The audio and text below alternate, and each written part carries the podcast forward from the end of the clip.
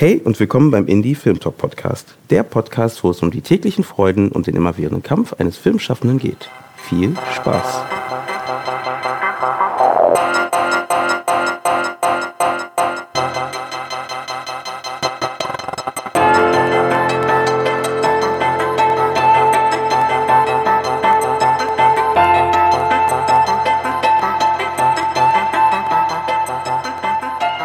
Schön, dass ihr wieder eingeschaltet habt beim Indie Film Talk Podcast. Ich bedanke mich bei euch, dass ihr so zahlreich und regelmäßig einschaltet und euch den Podcast gebt, zuhört und euch da vielleicht auch Ideen rausziehen ähm, könnt. Ihr könnt auch immer gerne Feedback geben, das sage ich immer gerne noch dazu. Das heißt, wenn ihr wollt, ähm, einfach Feedback über Facebook oder Instagram oder wo auch immer ihr wollt oder gleich auf die Webseite geben. Wenn ihr da irgendwie Ideen habt für Themen, die ihr wollt, fürs nächste Gespräch oder vielleicht noch Fragen, die vielleicht an den Gesprächspartner vielleicht, die noch offen sind, die ihr stellen würdet, ähm, gerne immer als Feedback in die, ähm, ja, über die verschiedenen Kanäle. Genau, heute habt ihr bestimmt schon gesehen in, unserer, ähm, in unserem Titel. Äh, heute geht, äh, reden wir mit Erik Schmidt, dem Regisseur, über ja, den ersten Langfilm. Wie kommt die Entscheidung, dass man sagt, okay, jetzt keine Kurzfilme, ich mache mal jetzt den ersten Langfilm, um den, vielleicht nennen wir es mal den nächsten Schritt zu gehen, was es mit visuellen Effekten in Filmen auf sich hat und wie man die vielleicht, vielleicht ein bisschen mehr verstärken kann im deutschen Film. Und äh, wo wir auch noch über die, das Thema Handschrift reden im deutschen Film vielleicht. Also gibt es die deutsche Handschrift oder gibt es Regisseure, wo, wo man eine Handschrift erkennen kann und wenn nicht, vielleicht warum das auch gut sein kann, dass sich Leute da so ein bisschen vielleicht in eine Richtung entwickeln und nicht so ganz breit aufgefächert äh, sind oder aufgestellt sind, wie, wie vielleicht es aktuell so ist. Und dazu habe ich mir, wie gesagt, den Erik Schmidt eingeladen. Der sitzt gerade gegenüber von mir, äh, ganz ruhig und ganz leise. Ähm, so kennt man mich. so kennt man ihn. Und ich bedanke mich erstmal, dass du da bist. Und ich würde wie immer sagen, bevor wir loslegen, Erik, kannst du ja kurz dich vorstellen und sagen, ganz grob, wie du zum Film gekommen bist, ja, und was du hier mhm. so. Ganz grob, wie kam ich zum Film? Naja, für mich glaube ich gar nicht so die klassische Geschichte. Also ich bin gar nicht ähm, von Anfang an mit Kindesbein mit der Kamera rumgelaufen und wusste, dass ich Regisseur werden will. Ich hatte zwar immer Interesse daran, habe hab auch äh, sehr früh eine Super 8 Kamera gehabt, aber mh, mm, es hat so ein bisschen gedauert, bis ich gemerkt habe, dass diese ganzen verschiedenen Interessen, ich habe Musik, ähm, mm, eben Film und ähm, Fotografie oder so, dass die sich eigentlich alle bündeln mhm. im Film. So. Mhm. Und das war, da war ich irgendwie so Ende 20, hatte schon studiert, ich habe Kommunikationswissenschaften studiert, weil ich auch nicht genau wusste, was ich machen sollte. Und ähm, kam dann irgendwie so ein bisschen über dieses so, so Internet. Äh, Fernsehen irgendwie daran. Das war irgendwie so, so 2006, 2007, da wollte plötzlich jeder, jede Firma irgendwie, alle wollten irgendwie irgendwas auf YouTube haben und dann habe ich irgendwie damals irgendwie eine, eine Kamera gekauft und habe irgendwie angefangen so Zeug zu filmen und ähm, kam darüber dann irgendwie auch über eine gewisse Abenteuerlust zum Film. Ich habe irgendwie, um, um eine Freundin im Dschungel besuchen zu können, habe ich, hab ich einen Film über wildlebende Orang-Utans auf Borneo gemacht und, ähm, und äh, bin dann irgendwie mit einem Typen um die Welt gefahren, der als erster mit dem, Solar, mit dem Solarauto quasi äh, die, die Welt umrundet hat. Und, ähm, und so kam ich, dass ich zum Film habe. Dann einen anderen Filmemacher kennengelernt namens Stefan Müller und wir haben zusammen Kamerafett gegründet und Kamerafett war so ein, war so ein Regieduo, wo wir irgendwie verschiedene Kurzfilme, aber auch Werbeclips gemacht haben, die alle den Anspruch hatten, irgendwie so visuell irgendwie besonders zu sein. Und zwar in unserem Fall eben einfach ähm, mit analogen Filmtricks zu arbeiten, mit, mit den uralten Tricks, die es schon immer gibt. Ähm, äh, Perspektivspiele oder Stop Motion und äh, alles mit so einem selbstgemachten Charakter. Ja, und aus dieser Phase ist dann wiederum mein Kurzfilm ähm, Nase im Galopp entstanden, wo, wo, wo ich versucht habe, irgendwie diese Tricks und, ähm, ähm, und die Stop-Motion-Elemente irgendwie zu vereinen in so einen, ähm, 15-minütigen Kurzfilm, der aber auch eine emotionale Geschichte erzählt. Also nicht nur quasi den Schauwert irgendwie des Tricks irgendwie benutzen, sondern zu versuchen, mit dieser Bildsprache auch eine emotionale Geschichte zu erzählen. Und ähm, und aus diesem Kurzfilm wiederum, nachdem der ganz gut auf Festivals lief, kam dann so ein bisschen der Impuls zu sagen, hey, es wäre doch geil, wenn das jetzt irgendwie so ein Langfilm wäre. Man könnte den irgendwie, irgendwie Leuten zeigen und die gucken sich nicht einen Kurzfilmblock mit 15 Filmen an und haben deinen schon halb vergessen, wenn es äh, ums Gespräch geht, sondern wie geil wäre das irgendwie wirklich, den zu zeigen. Man hat ein Kino voller Leute und kann danach mit denen über den Film reden, gucken, wie er funktioniert hat. Ja, und so fing das dann an. Und dann gab es einen Startschuss, einen ganz guten von, von der Wim Wenders Stiftung. Der Wim Wenders hat damals, so, es war das erste Mal, so, eine, so ein Stipendium ähm, ausgerufen für eben Projekte, die irgendwie ähm, speziell auch visuell sind oder irgendwie versuchen, irgendwas Besonderes zu machen. So. Und das haben wir dann glücklicherweise auch bekommen. Ich war dann zu der Zeit schon mit der Schauspielerin Marlene Lose und einem anderen Schauspieler Volker Renken. Wir waren da so am Machen und haben gesagt, wir, wir schreiben es zusammen und haben dann angefangen loszulegen. Später kam dann Steffi Renn dazu, die Autorin, ähm, die einfach nochmal ein, äh, ein, gewisses Handwerk mitgebracht hat. Aber so ist es dann irgendwie entstanden, ähm, dass wir dann über letztendlich ja vier, viereinhalb Jahre jetzt so diesen Film dann gemacht haben. Umgesetzt habt. Ja. Währenddessen habe ich aber auch weiterhin Kurzfilme gemacht. So. Also Ach so. einfach aus dem, ja, na, Kurzfilme haben halt einen ganz großen Vorteil. Sie sind einfach viel schneller fertig. Mhm. Und ähm, ich komme eigentlich ja irgendwie eher so daher, so wir gehen mal schnell auf die Straße, machen irgendwas und und diese Länge hat mich irgendwie ganz schön zermürbt teilweise. So. diese, auch gerade das Drehbuch schreiben und so weiter, das alles, alles immer so lang dauert, das hat mich irgendwie manchmal genervt, so dass es dann irgendwie, ja komm, wir gehen jetzt irgendwie raus und machen wieder was so. Mhm. Und so sind immer eine Handvoll ähm, Kurzfilme entstanden, die auch irgendwie immer so ein kleiner Test waren für irgendein Element, das ich dann im, Kurz-, im Langfilm dann auch benutze. Das macht Sinn, das macht Sinn. Aber wie lange habt ihr geschrieben dann zum Beispiel an einem Drehbuch? Äh, naja, schwer zu sagen. Also ging wahrscheinlich über eine längere Zeit. Ging sehr in verschiedene Etappen auch mhm. und so weiter. Ich meine, so wirklich von, von dem Bewinderstipendium bis zum Dreh und wir haben wirklich bis zum Dreh, äh, hat Steffi dann noch am Drehbuch gesessen. Ähm, das sind knapp drei Jahre so. Also. Ähm, Habt ihr, bevor ihr die, die Stiftung bekommen habt, ihr angefangen zu schreiben? Äh, die, die, die Stipendium, sorry. Die, ja, da haben wir eigentlich auch schon angefangen zu schreiben, wobei das noch, noch sehr locker war und noch kein. Es waren dann so ein paar Seiten, was könnte passieren. Davon ist jetzt auch irgendwie nur ein paar Elemente. Also natürlich so der Bezug zur Stadt, also die Geschichte Berlins ähm, das gab es schon von Anfang an. Auch die Geschichte des Teufelsbergs, der in, in, in, meinem, in Cleo, in meinem Langfilm, eine große Rolle spielt. Ähm, die Elemente gab es schon von Anfang an, aber die Story an sich, wer, was, wie, hat sich komplett verändert. Das mhm. war am Anfang noch was ganz anderes. Und es war, wie gesagt, auch für mich sehr schwer, da wirklich irgendwie was zu finden, was irgendwie so eine psychologische Reise darstellt, gleichzeitig irgendwie auch ähm, unterhalten kann und diese visuellen Effekte mit drin hat. Ne? Und die visuellen Effekte mhm. mit reinnimmt. Und zwar nicht, zwar nicht nur so draufgestreut irgendwie, sondern so, dass die auch wirklich integrierter Teil der, der Geschichte ist. Und das ist immer schwierig, finde ich so. Das ist auch so bei meinen quasi bei meinen filmischen Vorbildern, die gerne visuell arbeiten, ist es immer eine Frage, wie kriegt man jetzt diese Ebene rein? Oft ist es dann eigentlich Traum. Viele dieser Filme haben ja dann irgendwie damit zu tun, dass jemand träumt oder, oder sonst irgendwie die Bilderwelt im, im Kopf freilegt oder so. Ähm, Beispiele? Na, nehmen wir mal ähm, Eternal Sunshine äh, of the Spotless Mind von Michel Gondry, wo eben die Visualität letztendlich ähm, benutzt wird, um, um den Sprung in die eigene Gedanken- und Erinnerungswelt irgendwie so zu machen. Was sehr, sehr klug ist, aber ähm, wie gesagt, oft muss man sich dann irgendwie in sowas wie, wie Träume dann flüchten. Das ist immer schwierig, weil Träume immer sehr persönlich sind und keine nach außen nicht die größte Emotionalität haben, weil sie einfach ohne, unter, nicht, nicht so leicht zu interpretieren sind oder so.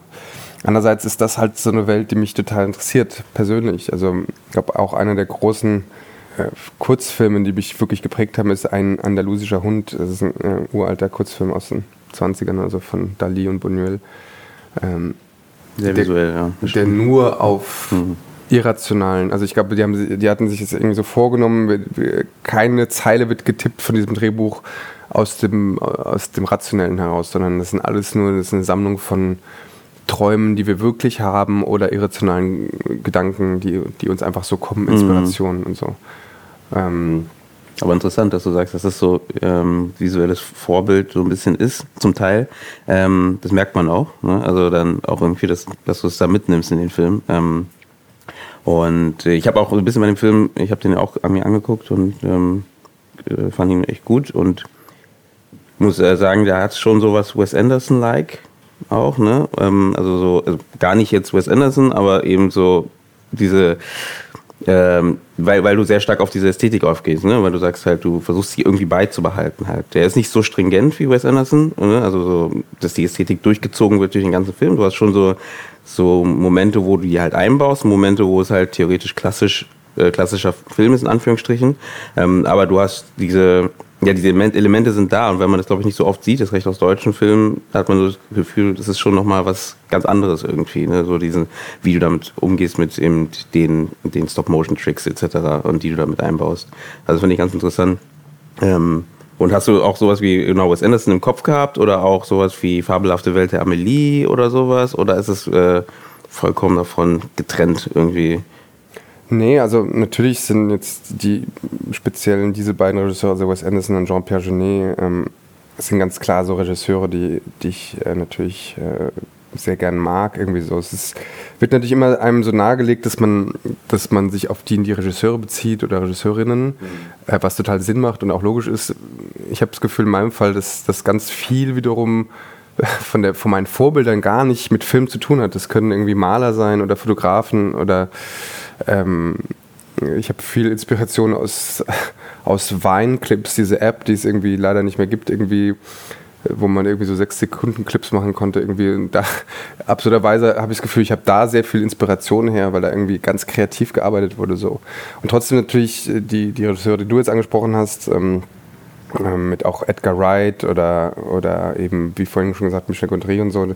Klar sind das alles äh, Regisseure, die ich, die ich total ähm, mag und ähm, deren Filme ich mir immer angucken werde. Wenn sie, in, wenn sie ins Kino kommen, dann gehe ich da ungefragt, äh, ohne den Trailer zu gucken, einfach rein, weil ich, weil ich eben genau das schätze, dass ich weiß, die werden sich schon was überlegt haben, wie sie die Geschichte erzählt haben. Die werden schon irgendwie auch ähm, visuell gearbeitet haben und das schätze ich einfach sehr, weil das für mich ein ganz großes Element des Kinos ist, irgendwie Visualität. So. Ja ähm, wie kann ich mit Bildern arbeiten und ähm, und klar, also jetzt Wes Anderson und Genet sind jetzt einfach so natürlich auch sehr deutlich. Es gibt natürlich auch eine feine Bildsprache so, also es, äh, ähm, die auch interessant ist. Es gibt auch, äh, keine Ahnung, es gibt auch Leute wie Steven Spielberg wiederum, die auch eine sehr klare ähm, klassische Bildsprache haben, die aber auch, finde ich, irgendwie total spannend ist, weil sie ähm, äh, nicht ganz so offensichtlich ist wie jetzt vielleicht Wes Anderson und trotzdem irgendwie ähm, klar wiedererkennbar, ne? Wiedererkennbar mhm. und äh, ja auch quasi die Psychologie des Zuschauers irgendwie so äh, mit reinnimmt und sich überlegt, wenn wir das so zeigen, dann äh, wenn jemand von links oder von rechts kommt oder im Hintergrund unscharf wird, dann hat es den, den Effekt beim Zuschauer und so, so zu denken, das finde ich halt super spannend, so, mhm. weil, ähm, wie gesagt, eine Visualität beim Kinofilm irgendwie total wichtig ist, finde ich so. Und, äh, Allgemein beim Film, ne? Also es ist ja so ein bisschen, wo ich auch denke, da könnte mehr kommen aus Deutschland, aus dem Grund, weil ähm, Film, es kommt natürlich ein bisschen aus der, der deutschen Filmgeschichte, aber äh, Film ist, wie du sagst, ein visuelles Medium. Ne? Und ähm, es ist nicht nur ein Buch, was du liest, sondern du hast halt Bilder, vor, äh, die dir vorgesetzt werden, die du halt interpretieren sollst innerhalb von relativ kurzer Zeit, wo du halt in der Zeit halt irgendwie gecatcht werden willst, irgendwie mitgenommen werden möchtest in dem dunklen Raum. So, und ähm, da ist natürlich die Stärke ist diese äh, eben diese Bildsprache und man merkt ja auch heutzutage, dass viele Leute eben genau solche Auswahl treffen und sagen, ich gehe nicht ins Kino für den Film, weil der ist halt sehr ähm, von der Ästhetik her einfacher gehalten als, weiß nicht, wenn du so ein Interstellar oder so, dann wenn er, wenn er rauskommt, sagen alle, ja gut, die muss man im Kino sehen oder so ein Gravity oder oder so ein Wes Anderson sogar äh, grundsätzlich gesehen. Ähm, den muss man im Kino sehen, weil der halt einfach so visuell ist, so visuell erzählt. Ähm, und da glaube ich auch, dass es auch wieder eine Chance ist, vielleicht für auch für deutsche Filme, ähm, eben Leute zu erreichen und wieder ins Kino zu locken halt, weil es halt vielleicht auch einfach mal eine Ästhetik ist oder eine Sprache ist, die halt man vielleicht so ein bisschen abseits von dem ist, was man im Fernsehen findet halt. Mhm. Und was ist denn deine Meinung dazu? Also ich, ich glaube, da könnte auf jeden Fall mehr passieren, grundsätzlich gesehen. Ja, was heißt mehr passieren? Also ähm zum Beispiel gerade beim Fernsehen ist die Visualität einfach weniger im Vordergrund, weil da geht es einfach mehr um, um, den Plot und mehr um die Geschichte und so. Ähm, da muss man auch irgendwie mehr erklärt bekommen, glaube ich, weil die Bilder gar nicht so funktionieren können, wie sie es im Kino tun. So. Ähm, das heißt, Fernsehen ist immer so eine eigene Sache, glaube ich. Und beim Kino, ja, klar. Ähm, ich habe auch das Gefühl, jetzt, dass jetzt ähm, in Deutschland der visuelle Aspekt immer so ein bisschen kritisch beäugt wird. Also ähm, ich kannte das halt aus den Kurzfilmen schon irgendwie so, dass man dann immer, sobald man irgendwie Tricks benutzt oder visuell eben inszeniert, auch irgendwie, dass es dann immer so eine Kritik äh, immer kommt, so ja, mit den Effekten ähm, äh, will man immer irgendwie verstecken, dass man eigentlich gar keine Geschichte hat oder sowas. und das wird ja auch immer so, ja, es wird so ein bisschen kritisiert. Es gibt ja auch Leute, die sagen, äh, schon allein wenn man Musik benutzt, ist man irgendwie manipulativ. So. Und ähm, ja, die Meinung gibt es und hat auch so voll ihren Wert. Und ich äh, gibt ja auch ganz tolle Filme, die wirklich so fein erzählt sind, dass sie ohne Musik und ohne explizites visuelles Konzept auch irgendwie eine tolle Geschichte erzählen.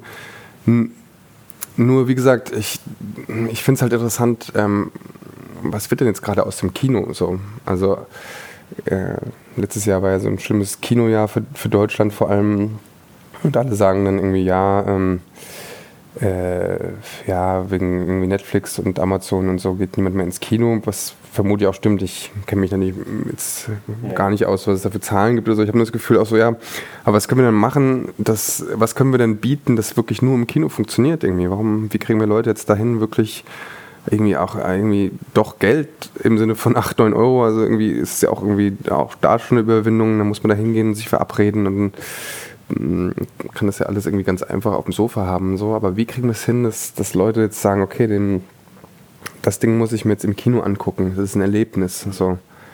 Ähm, und davon kann es meines Erachtens natürlich sehr gerne mehr geben. So. Also wie auch immer das macht, das heißt nicht, dass jeder irgendwie visuelle Tricks machen muss oder sonst was, sondern einfach nur dem, das Medium Kino voll ausschöpfen ist, glaube ich, das, Tonal wie Bild, diese, genau. genau. Mhm. Mhm. Das war letztendlich auch so das, was ich gerne gemacht habe. Jetzt bei, bei Cleo haben wir auch versucht, klar, es ist ein Debütfilm, ähm, da ist natürlich irgendwie auch ein begrenztes Budget immer da so.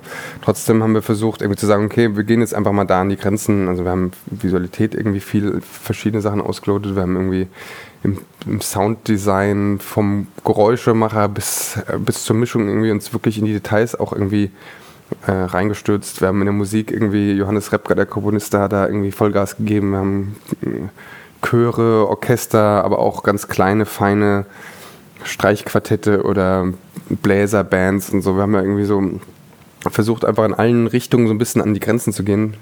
Natürlich die Grenzen eines Debütfilms, die mhm. ein bisschen enger sind mhm. und kleiner sind, aber, ähm, aber trotzdem die Grenzen eben. Und ähm, weil du auch von meintest, so bei Wes Anderson ist irgendwie sowas auch mal noch durchgezogener. Auch das ist so ein bisschen eine Frage des, äh, des Aufwands tatsächlich so. Also ich hätte, wir hatten uns ein Farbkonzept überlegt, aber es ist natürlich vollkommen unmöglich für uns irgendwie jetzt jede Wand, auch in einem Außendreh irgendwie plötzlich jede Wand unserem in Berlin unserem äh, Farbkonzept unterzuordnen und da, da so zu arbeiten. Das heißt, es war dann doch eine Mischung aus irgendwie so ähm, visuellen geplant, geplanten Shots, aber oft war es irgendwie, wir müssen da jetzt einfach hinfahren und das eigentlich so schnell wie möglich irgendwie abschießen und dann schnell alle in die Autos packen und schnell weiterfahren. ähm, weil es einfach, ja. Einfach vom Budget einfach, nicht möglich war. Genau. Ja, Budget mhm. und Zeit. Also Zeit ist ja auch Budget, mhm. ähm, mit dem Budget verhaftet, aber ähm, ja, und das ist natürlich was, was ich gerne auf, auf lange Sicht und auch in größeren Projekten gerne noch, noch mehr durchziehen möchte, dass man sagen kann, okay, jetzt äh, mehr Geld bedeutet einfach in dem Fall auch mehr Kontrolle über die, über die Visualität. So.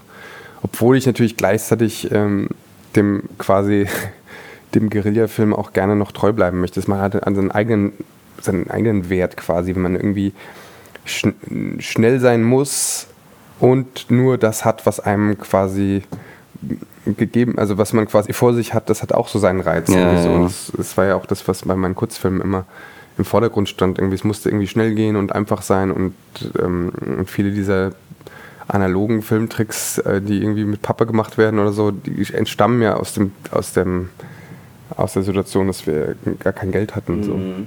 Mhm. Und dadurch entsteht ja auch Kreativität. Also Kreativität braucht auch oft so ein so einen Rahmen. Ja, so, wenn man zu viel Sonst darf und kann, dann ist es irgendwie so grenzenlos. Ja, ja definitiv. Ja. Insofern muss man da eine Balance finden, mm. zwischen sagen, okay, man, ähm, man arbeitet sich irgendwas total krass in die Details aus und gleichzeitig irgendwie macht es eben auch Spaß, so irgendwie zu sagen, ja, das, wir müssen jetzt eine Lösung dafür finden, das in der Zeit irgendwie hinzukriegen. Ja.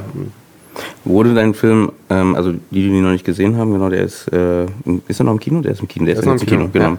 Ja. Ähm, der ist im Kino, das heißt, ihr könnt ihn auch auf jeden Fall im Kino sehen. Oder ihr, ich habe auf jeden Fall einen Trailer mit in die Shownotes reingemacht, ähm, dass man schon mal reingucken kann oder so ein Feeling dafür kriegt. Und deine Kurzfilme sind ja fast, also nicht alle, aber viele sind online auch sichtbar. Ne? Das heißt, man kann auch mal online einfach mal nach Erik Schmidt suchen bei YouTube und da findet man eigentlich relativ viele. Genau, aber dann können wir dann mal einen Schritt weitergehen. Genau, du hast ja dann, damit war es dein Debütfilm. Hättest du den jetzt gemacht, hättest du das Stipendium nicht bekommen? Also würdest du auch so rangehen oder hättest du weiter Kurzfilme gemacht? Oder war das so, egal was, du machst den jetzt, aber mit mehr oder weniger Geld? Ja, das, das Stipendium war ja nur so ein, so ein Startschuss für das Drehbuch überhaupt. So. Also es war ja nicht quasi das, keine Finanzierung für den Film, mhm. sondern einfach nur ähm, ja, Geld, um das Drehbuch zu schreiben und gleichzeitig halt eine große Motivation irgendwie so, wenn das ist irgendwie an unserer Seite so ein bisschen ähm, äh, oder ist so ein Mentor. Ähm, insofern war das irgendwie total positiv, so zu starten, aber es war jetzt nicht irgendwie von vornherein irgendwie ähm, daran gebunden, sondern es war von es war einmal diese, ja, ich hatte einfach Bock, einen Langfilm zu machen. So. Das, das, das stand im Vordergrund und dann ja, ich habe mir das alles vorgest anders vorgestellt natürlich. Ich dachte, es geht alles viel schneller und ähm, ähm, dachte, dass wir eigentlich nur auch vielleicht viel weniger Geld hätten und das dann noch einfacher machen und dann hat sich irgendwie so ergeben, dass es sich irgendwie in die Länge gezogen hat, aber dafür hatten wir dann auch mehr Budget, dafür ist es auch natürlich so ein bisschen ausgeartet. Mhm. Der Film hat dann sehr viele Schichten bekommen und verschiedene, ähm, ja, verschiedene Visualitäten eben auch und es geht dann eben um sehr viele Locations in Berlin und es geht dann irgendwann in, in den Untergrund ähm, Berlins, also Sachen, die eigentlich sehr aufwendig sind. Der bricht dann auch noch irgendwie im Laufe des Films, stützt der ein. Ja, stimmt. Ja. Ähm, also irgendwie Sachen, die extrem aufwendig sind und extrem teuer auch sind und schwer zu machen, waren dann plötzlich da drin. Also wahrscheinlich hätte ich am Anfang gedacht, irgendwie, ich mache eher so wie Nashorn im Galopp, irgendwie so was ganz Einfaches. Und jetzt ist es so ein bisschen größer, epischer geworden mit Zeitreisen, noch, gibt's auch noch. Ähm, aber dass ich den mache, war von Anfang an schon, also in dem Moment, wo ich den äh, Beschluss gefasst hatte oder die Idee mir in den Kopf kam, war das eigentlich klar, den zu machen soll. Ähm, und auch mit dieser, mit dieser Gang, mit dieser Filmfamilie, äh, mit der ich eben die Kurzfilme auch immer gemacht habe, äh, die zu integrieren, irgendwie war mir wichtig und ähm, ähm, es war von Anfang an eigentlich irgendwie so als so ein Projekt gedacht, wo man einfach auch ein bisschen sich austoben kann, quasi so. Also mhm. es, äh, ist der, der Vorteil eines Debütfilms letztendlich, dass dich noch keiner kennt und dir deshalb auch noch keiner so richtig reinredet und alle denken so, ja mach mal. Das war natürlich total geil, irgendwie so zu arbeiten, so, so eine Freiheit zu haben. Wie viel hat sich dann am, beim Dreh verändert? Also, also auch das visuelle äh, Erzählen, war das viel so am Set und dann überlegt man oder war alles vorgeplant und ihr habt dann am Set einfach nur noch theoretisch abgearbeitet? Nee, da ist schon viel entstanden am Set. Also es ist alle, alle Prozesse, alle Schritte des Filmemachens waren sehr offen und haben versucht, die Kreativität irgendwie ins Zentrum zu stellen. So. Also wie gesagt, beim Drehbuch haben wir auch noch bis zum Dreh und darüber hinaus bis in den Dreh hinein eigentlich noch geschrieben. Und beim Set, am Set war es eben ähnlich, dass wir gesagt haben, okay, das und das wollen wir haben. Wenn noch mehr geht, wäre es cool irgendwie so. Mhm. Ähm, das heißt, es gibt Sachen, die am Set entstanden sind. Es gibt auch Sachen, die am Set irgendwie schlechter waren, als ich sie mir vorgestellt hatte. Mhm. Ähm, Insofern gab es ein Geben und Nehmen quasi und äh, trotzdem war die Idee eben zu sagen, hey, ähm, alle vom Team und auch die Schauspieler sollen, war, wurden dazu ermutigt, quasi so ihren Input und ihre Ideen reinzugeben. So. Und äh, mit dem Versuch, irgendwie diesen Prozess ein bisschen offener gestalten, als es vielleicht ist, normalerweise. Ähm, einfach weil ich die Hoffnung hatte, dass dann irgendwie noch mehr, ja, also das, dass sich vielleicht auch Leute vom Team gewertschätzt fühlen, wenn, wenn, wenn ihre Ideen berücksichtigt mhm. werden und man wirklich noch mehr das Gefühl hat, dass ähm, wir alle in einem Strang ziehen, irgendwie, was immer schwer ist. Also gerade ein Debütfilm, der immer so chronisch, ähm, also beim Film hat man immer zu wenig Geld, aber beim Debütfilm ist es ja irgendwie teilweise absurd. Ähm, und, ähm, und deshalb dachte ich, okay, es ist ja cool, wenn wir alle das Gefühl haben, dass wir hier zusammen was machen. Und, so. und das hat auch mehr oder weniger äh, gut geklappt. Ähm, und viel ist dadurch am, am, Set entstanden, Ideen, die jemand kurz vorher hatte, äh, sehe ich jetzt noch in, im Film. Ich mir, ja, cool, dass wir das so zugelassen haben. Ähm, äh, aber es hat natürlich andere Probleme. Also wenn man offener ist, dann ähm, ist immer die Gefahr, dass das Team dann irgendwie das Gefühl hat, ähm, es wird nicht stark genug geführt oder, oder es ist ein bisschen zu kopflos oder so. Das war so ein Risiko. Je offener man ist, umso ja, unsicherer könnte, kann dann irgendwie ein Definitiv. Team oder auch Schauspieler reagieren. Ja, Wenn du sagst, nee, äh, biet, Biet doch mal was an. genau, genau. äh, dann kann das auch dazu führen, dass, dass sich der, der oder die Schauspielerin ähm, schon, ja. dann irgendwie denkt so, ah fuck ey, das ähm, ähm, sag mir doch einfach, was ich machen Ja, soll. ja. Du, musst, du hast doch die Vision hier. Und der, das war so für mich irgendwie so wichtig, die Balance zu finden, dass man irgendwie jetzt nicht total kopflos wird und trotzdem irgendwie so was zulässt, dass am Set was entsteht. Und, und der dritte Teil ist dann der Schnitt. Und Das da wollte ich gerade da sagen, auch das klingt nach sehr viel Zeit. ja, ja, der erste Schnitt, den ich gesehen habe, wo quasi alles nach Drehbuch geschnitten war, waren dreieinhalb Stunden. Und wir sind jetzt irgendwie bei ein bisschen über eineinhalb Stunden. Das sind- knapp zwei Stunden rausgeflogen. Und ähm, das geht natürlich, äh, du kennst es ja irgendwie, wenn man, wenn man erstmal eine Szene irgendwie so bereinigt oder irgendwie normal immer mal wieder drüber geht, dann verliert die locker irgendwie, keine Ahnung, 30, 40 Natürlich. Prozent ohne Probleme. Ja, ja. Aber da hatten wir so viel, was raus musste, dass wir halt ganze Stränge rausnehmen konnten. Und so. Wenn du Stränge rausnimmst, dann verletzt du automatisch Ja, die, die. Grundstory. Das heißt, du musst dann eine andere Lösung finden. Und, ähm, und das war eigentlich, ja, es war für mich fast der spannendste Prozess in dem Ganzen, so das den Film beim Entstehen zuzugucken irgendwie, weil im Schnitt entsteht er wirklich. Vorher ist es irgendwie so, Drehbuch sind Ideen und Gedanken und selbst beim Dreh machst du ja immer so kleine Schnipsel und hast ja gar nicht irgendwie die Chance, das große Ganze zu betrachten. Und, und erst im Schnitt hast du die Chance, ähm, wirklich zum ersten Mal zu sehen, was, was du da gemacht hast. So. Und ex- massiv Einfluss drauf zu nehmen. Also es kann ja wirklich über ein Musikstück in der Auswahl oder du kannst auch irgendwie einen, einen Satz am Anfang irgendwie setzen und der beeinflusst den Film bis zur Minute 80 komplett. Also und ähm, da, ja, das war wirklich, wirklich spannend. Das klingt nach Nachdrehs. Habt ihr die Nachdrehs? Na, wir hatten ähm, tatsächlich einen Nachdreh auch geplant. Das war auch Teil dieses so Konzepts.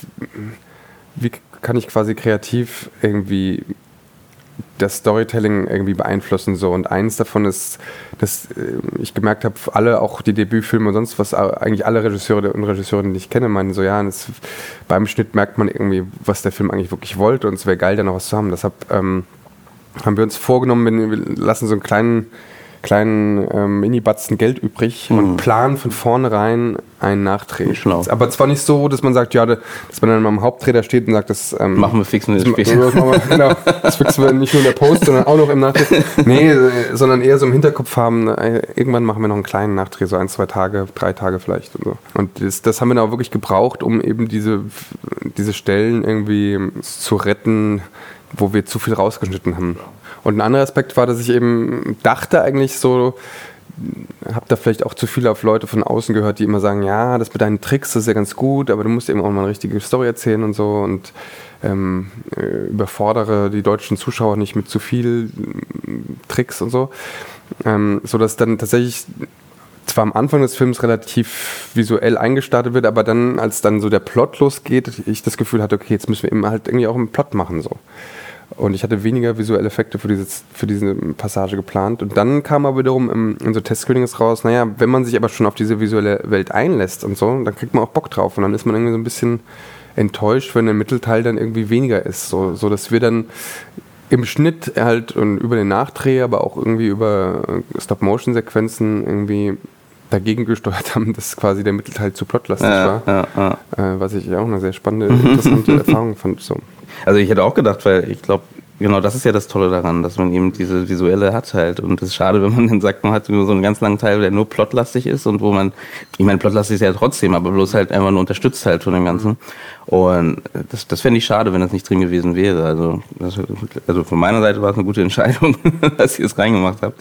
Weil, wie gesagt, es gibt dem Ganzen so ein stimmiges Gesamtbild irgendwie mehr, als wenn man halt sagt, gut, dann ist es nur so, ist ja nicht nur so Effekthascherei, sondern es soll ja, wie du sagst, halt mit ein, äh, mit reingebaut werden, das Ganze halt. Ne? Und ähm, das heißt aber, diese, diese visuellen Effekte, oder die Stop-Motion-Tricks und so, die habt ihr zum Teil gleich mit, also mit bei der Produktionszeit gedreht gehabt oder habt ihr die danach gemacht? Weil ich, ich hätte jetzt gedacht, das ist ja so eine Sache, die auch noch länger dauert. Ne? Ihr habt ja auch sowas wie ich glaube, Timelapses hattet ihr zum Teil drin, ihr hattet äh, genau so Stop-Motion-Sachen, ähm, die schon ein bisschen länger brauchen. Hyperlapses habe ich gesehen.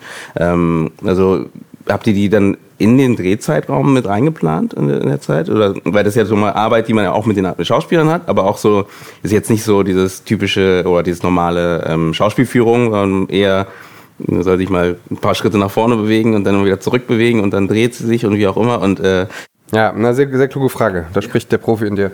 ja, genau, also es gibt die, diese Shots, die einfach ewig brauchen und, äh, und ein paar, ein paar davon mussten wir in der Drehzeit machen, weil eben die Schauspieler mit drin sind.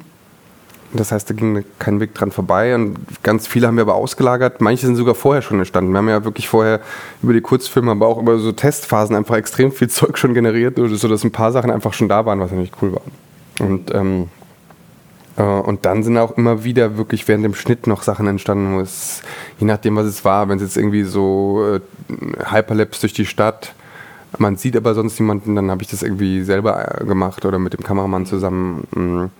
Ein paar Sachen habe ich dann auch mit Marlene, der Hauptdarstellerin, einfach, das war irgendwie so mm, möglich, einfach so, ich rufe sie kurz an und dann stecken wir sie ins richtige Kostüm und machen das mhm. dann irgendwie so. Das, das lief auch ganz gut so. Und und wir hatten ja noch diesen Nachdreh. Aber tatsächlich ist, ist, war es immer so, wir haben immer versucht, das so ein bisschen zu trennen, weil einfach bei solchen Trickshots einfach so viel Zeit dabei drauf geht, allein das schon aufzubauen. Und wenn du da irgendwie ein Team von irgendwie 15 bis ja, 30 richtig. Leuten hast, dann ist es einfach ätzend. So. Deshalb haben wir das versucht, so ganz dynamisch zu halten. Ähm, für manche Szenen, klassische Szenen, das Team halt möglichst groß, mhm. gutes Licht. Und je nachdem, manchmal, das ist ja auch das Besondere im Film, dass diese Tricks dürfen ja auch irgendwie so ein bisschen selbstgemacht aussehen. Das ist ja irgendwie Teil der Bildsprache, dass das irgendwie so ein bisschen selbstgemacht äh, daherkommt. Und ähm, das heißt, es muss nicht irgendwie alles so hochglanz sein, sondern äh, es durfte auch genauso aussehen, wie es nämlich war, dass wir zu dritt durch die Stadt laufen mit einer Kamera und irgendwie auf irgendwas draufhalten so. Mm. Und das dann auch mit vermischen. Das kam auf jeden Fall so rüber. Also hat man auch auf jeden Fall so gesehen. Definitiv. Genau, wir hat, ich hatte auch aufgeschrieben das Thema so ein bisschen eine visuelle Handschrift, was ich bei deinem Film oder bei deinen Filmen allgemein so ein bisschen erkennen kann. Wie gesagt, ihr könnt die Filme auch online sehen.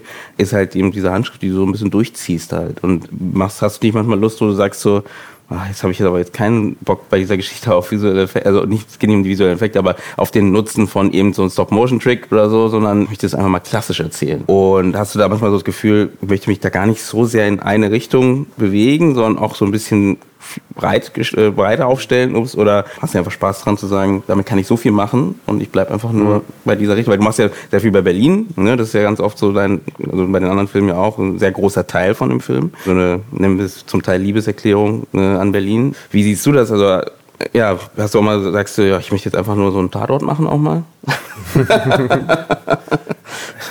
naja, mm, also ich glaube, ich muss jetzt nicht jetzt irgendwie die Elemente oder die explizite Bildsprache, die ich für Cleo entwickelt habe, jetzt sofort nochmal anwenden, weil ich das Gefühl habe, da bin ich jetzt irgendwie so, habe ich jetzt äh, viel gemacht und viel rausgefunden und ähm, äh, muss das nicht unbedingt genauso wiederholen. Also was, was schon für mich wichtig ist, ist so weiterhin zu belegen, okay, wie kann ich diese Emotion oder diesen Plot-Twist oder diese Figur irgendwie erzählen über eine gewisse Visualität und so. Ähm, ich bin jetzt auch gerade in einem neuen Projekt, wo es genau darum geht. Ähm, es gibt jetzt diese Story und ähm, was ist jetzt das visuelle Konzept? So.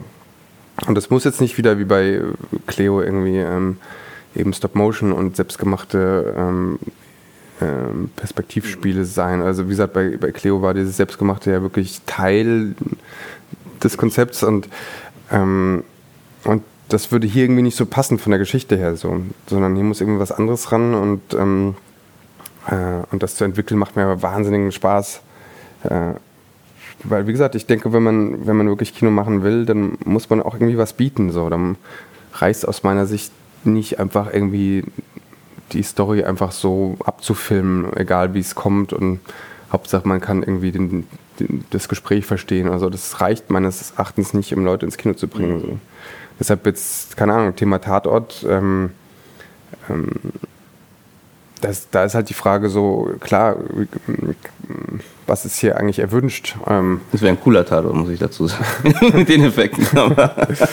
ja, weiß ja nicht, ob, ob dann diese Tatort Fans, die sowas mögen. Ähm, wobei es jetzt auch ganz tolle Tatorte gab, gab die Wollte auch irgendwie auch Sachen ja. äh, Ausprobiert haben. Also, bisschen, genau. Mhm. Also Dietrich Brüggemann und Julia von Heinz und so, die haben ja auch wirklich jetzt gerade so Tatorte gemacht, die irgendwie auch visuell total spannend waren und so und kamen auch gut an.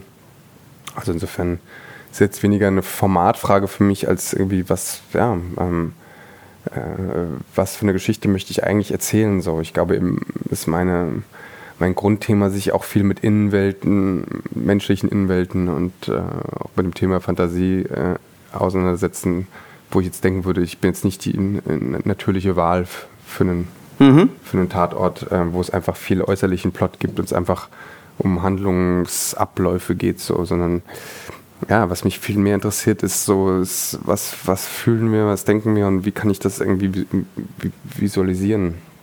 Wurde dein Film manchmal als, ähm, äh, ging ja manchmal so in die Kinderfilmrichtung? Hat, hatten manche Leute gesagt, vielleicht beim Screening oder sowas?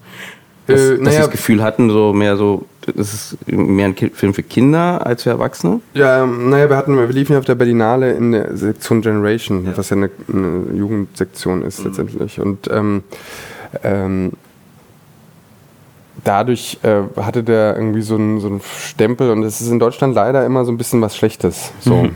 Ähm, Was schade ist. was schade ist, ist, äh, in anderen Ländern, also in Frankreich zum Beispiel gar nicht so. Also ich glaube, in, in, in Deutschland denkt man dann bei Kinderfilmen immer gleich irgendwie an, ähm, was weiß ich, ich weiß nicht, so Laura's Stern, so Fünfjährige oder, oder vielleicht dann Bibi und Tina, wenn es ein Jugendfilm ist, irgendwie was mit Pferden oder so.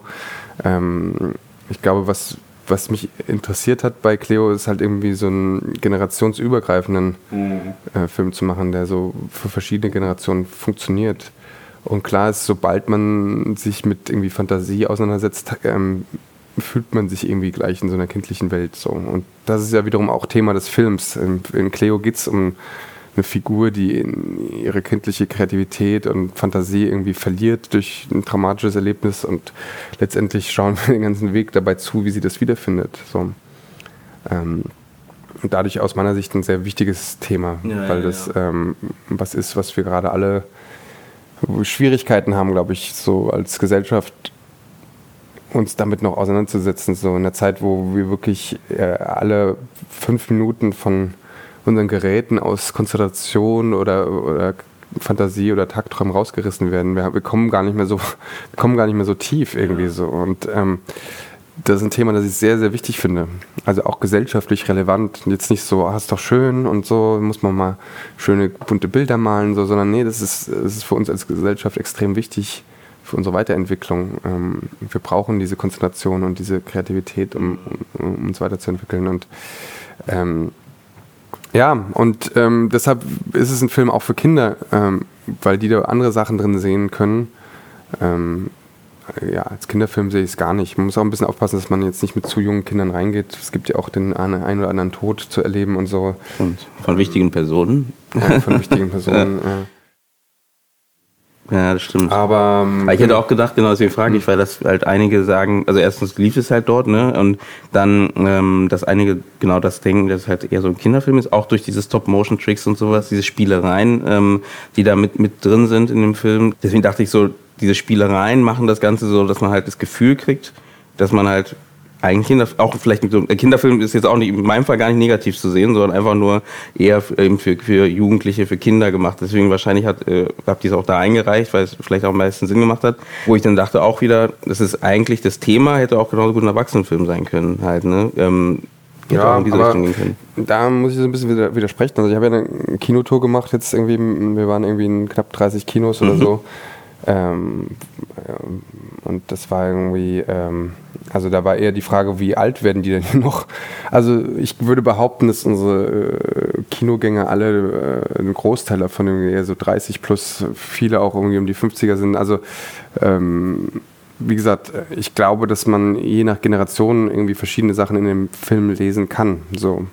Ähm, und wenn du ihn als Jugendlicher guckst, dann guckst du dir vielleicht tatsächlich eher die Oberfläche an und je älter du wirst, je, mehr setzt du dich mit, dem, mit den tieferen Fragen auseinander, ähm, die, die, ähm, die mit äh, existenziellen Fragen zu tun haben. Und wirklich auch, wie wollen wir unser Leben leben. So, und äh, insofern, wie gesagt, ich, ich habe jetzt sehr verschiedene Erfahrungen gemacht. Am berührtesten waren, ähm, ja, waren ältere Menschen, glaube ich, so. Und ähm, das sind die, die je nachdem, ähm, was für ein Typ sie sind, damit was anfangen können. Das war so mein Grundgefühl jetzt irgendwie. Es geht jetzt weniger darum, irgendwie, wie, wie alt ist die Person, die drin ist, sondern ist es, äh, bist du jemand, der, ähm, der sich auf sowas einlassen möchte, so auf, auf, auf Fantasie, auf Kreativität und nicht irgendwie nur jetzt irgendwie quasi einen Krimi sehen möchte. So. Ich glaube, für Leute, die gerne ähm, nur Plot, ähm, vom Plot vorangetriebene Krimis sehen, wo es wirklich nur um Rationales geht, die haben Schwierigkeiten, sich auf so einen Film einzulassen, logischerweise. Ähm, ist einfach eine Typenfrage so. Und ähm, für Leute, die auch gerne irgendwie sich mit inneren Themen auseinandersetzen und mit menschlicher Entwicklung, ähm, für die ist dann unser Film, glaube ich, ganz, ganz passend. Mm, das stimmt, das stimmt. Aber wir nicht so viel Zeit haben, ähm, hüpfe ich gleich äh, zu nahezu der letzten Frage äh, oder dem letzten, letzten Thema. Ein bisschen oberflächliches Thema vielleicht, aber einfach nur auch mal vielleicht deine Meinung, deine Ideen dazu hören. Was wünschst du dir denn so aus dem deutschen Film? Also hast du da irgendwie, wo du denkst, so mehr, wo es vielleicht mehr geben sollte, in welche Richtungen, wo du denkst, vielleicht da fehlt es so ein bisschen. Ähm, zum Teil hatten wir es ja ein bisschen, aber vielleicht kommt da noch ein bisschen was im Detail. Hast du da irgendwas, wo du sagst, so da ja, kränkelt so ein bisschen irgendwie. Also jetzt an den Filmen, die rauskommen, die, ne, die produziert werden, die. Ähm, ich habe jetzt leider nicht die Riesenübersicht. Ich gucke so viele Filme, wie ich kann, aber ähm, tatsächlich habe jetzt auch nicht jedes Debüt oder jeden deutschen Film angeguckt, der dieses Jahr rauskam. Nein? Ähm, ich habe mir Mühe gegeben. Aber, und ich weiß ja selber, wie schwer es ist, auch überhaupt Ideen umzusetzen. So. Das war ja auch für mich ein großes Thema, wie, wie, wie kriege ich die Sachen, die in meinem Kopf sind, überhaupt dahin irgendwie in, in, in, die Realität, in die Realität irgendwie umgesetzt zu werden. Das ist einfach wahnsinnig schwer und ist auch, ähm, ja, kann auch manchmal so enttäuschend sein, wenn man irgendwie sich was Tolles ausdenkt und dann merkt, es ist aber eigentlich unmöglich, das umzusetzen. So. Ähm, insofern fällt es mir da jetzt so sehr schwer, von außen andere Filme dann zu beurteilen und sagen, was, was, was habt ihr denn jetzt irgendwie falsch gemacht oder fehlt so. Also ich glaube, ähm, ich glaube, was ich mir grundsätzlich wünsche, ist eben genau dieses Thema äh, innere Welten und Kreativität bis hin zu visuelle Welten irgendwie, ähm, dass das im deutschen Kino auch irgendwie ein bisschen mehr, mehr stattfindet, ne? Ja, mehr stattfindet mhm. irgendwie so und mehr mhm. Beachtung und eben nicht immer automatisch irgendwie immer diese Kinderfilm äh, Sache kommt. So. Also eines der größten Werke, Deutsch, die je aus Deutschland irgendwie äh, in der Nachkriegszeit gekommen sind, aus meiner Sicht irgendwie die un unendliche Geschichte. So. Mhm. Ähm, und das ist ja, ist es jetzt auch nur ein Kinderbuch oder das war irgendwie so auch äh, genau so ein, so ein Typ mit Michael Ende, das war ja auch einer, der, der so ein ganz großer Verfechter war, der gesagt hat, irgendwie so, hey, wir müssen uns irgendwie weiterentwickeln. Das ist, das ist nicht irgendwie so Kinderkram, irgendwie dieses ganze Fantasiezeugs so, sondern das ist absolut essentiell wichtig für uns als Menschen, für uns als Gesellschaft irgendwie so, da irgendwie Vollgas zu geben. Und, ähm, ähm, und wenn ich mir was wünschen könnte, dann, dass, dass, dass wir da irgendwie in der Hinsicht irgendwie ähm, uns, uns noch mehr weiter weiter wagen. So. Aber auch vielleicht dann in die Richtung eben dieses Fantastischen vielleicht auch, ne? Also allgemein, dass man halt eben wieder Spaß daran hat, irgendwie so Fantastisches zu zeigen. Weil genau, und das darf aber auch relevant sein. Also ja, das, heißt, ja. das heißt ja nicht, dass es dann immer gleich irgendwie so äh, der fantastische Kinderfilm von irgendwem, der irgendwie äh, plötzlich sein bester Freund ist irgendwie ein, ein unsichtbarer Elefant und, und es bleibt auf so einem Unterhaltungsniveau, sondern was ich interessiere, was mich interessiert und was ich ja mit Cleo versuche, ist eben diese Welt der Fantasie und der inneren Welten irgendwie zu, zu vermischen mit einer psychologischen Reise, die auch einen gewissen Wert hat für, für, für jemanden, so, der, der das guckt, so dass man im Bestfall irgendwie aus dem Kino kommt und sagt so, ja, das hat mich gerade so aus meiner Komfortzone rausgeschubst. Erstens mal visuell, weil sowas ähm, ja, das hat mich auf neue Gedanken gebracht irgendwie. Ich sehe jetzt die Welt anders und ähm, hat mich aber auch irgendwie berührt, so dass ich irgendwie ähm, Gefühle irgendwie gespürt habe, die vielleicht vergraben waren und so. Und das ist das, was der Film leisten ja. sollte irgendwie. Das ist unendlich schwer. Also es ist wirklich, glaube ich, ähm, eine der schwersten Aufgaben, die ein Film haben kann, ist ja wirklich zu berühren und trotzdem ist es einfach so unglaublich wichtig. So, das brauchen wir alle. So, deshalb gehen wir auch nach wie vor, nach wie vor alle gerne ins Kino und oder gucken uns halt auch gerne auch zu, zu Hause einen Film an. Es ist ja nicht nur Unterhaltung, es ist ja nicht nur um uns abzulenken oder sonst was, sondern ein, ein Film, der uns berührt, bringt uns weiter. So. Ich glaube, genau wie du sagst, die Mischung ist besonders schwierig. Dieses, es muss, es muss eigentlich entertainen auf der einen ja. Seite, auf der anderen Seite muss es berühren. Genau. Also, ne? Und das ist, glaube ich, die, die schwierige Mischung halt, die man hinkriegen. Weil entweder, oft ist es dann so, entweder oder, ne? entweder ja. ist es so extrem. Ne? Deswegen meine ich gerade mit deinem Film, du hättest ihn natürlich auch anders erzählen können, dasselbe Thema nennen wir es Erwachsenen-like, äh, ne, ein bisschen düsterer, ein bisschen dramatischer etc. Ähm, hättest es aber auch genauso gut äh, nur klamaukig erzählen können. Und du hast versucht, so die Mitte zu finden. Und ich glaube, das ist so schwierig zu, zu finden und das können halt vielleicht andere ein bisschen noch im Moment noch ein bisschen besser, also nicht, nicht als wir, sondern ich meine andere äh, Länder, die einfach da ein bisschen mehr Erfahrung haben damit. Ähm, aber das können wir auch davon lernen und gucken, dass wir das irgendwie bei uns mit einbauen in unsere, in unsere Geschichten halt. Eben nicht zu sehr versteift zu sein auf der einen Seite und auf der anderen Seite aber auch eben eben dieses Entertainment halt irgendwie auch zu feiern, weil, weil du, du vorher meintest mit Kinderfilmen, ich meine, das ist ja so ein deutsches Phänomen grundsätzlich gesehen, dass halt Comic-Sachen, ne, so Animationssachen und sowas immer so ganz klar in die Kinderfilmrichtung gedreht, äh, gesteckt wird. Ne? So Animes aus, mhm. aus, aus, äh, aus Asien äh, werden im, im, äh, im, im Frühprogramm für Kinder irgendwie gezeigt, weil man denkt, es ist halt animiert, es ist gezeichnet, es sind auf jeden Fall Kinderfilme, die werden da reingedrückt. Es kann gar nicht sein, dass das halt für Erwachsene ist. Und es gibt da ganz viele Beispiele, Yakira etc., die halt alles eigentlich Erwachsenenfilme sind, die halt aber einfach nur den Look haben von Animationsfilmen halt. Und das ist ja immer noch irgendwie da, dieses, dieses Denken, das ist halt das ist zu fantastisch, zu sehr, ne, zu, zu nicht, nicht so ganz klar greifbar ähm, mhm. und deswegen halt gar nicht erst als Erwachsenenfilm gesehen wird halt. Und da könnte man, glaube ich, so ein bisschen, eigentlich so wenig wie du gesagt hast, so ein bisschen das aufweichen vielleicht. Und ja, na, es ist halt dieses Ding, ich, hat vielleicht auch mit unserer deutschen Geschichte zu tun, aber es ist irgendwie, ähm, oh, ich habe das Gefühl, um in Deutschland ein wichtiger Film zu sein, das heißt dann immer, wichtig ist dann immer ein wichtiges konkretes soziales oder beziehungsweise gesellschaftliches Thema. So.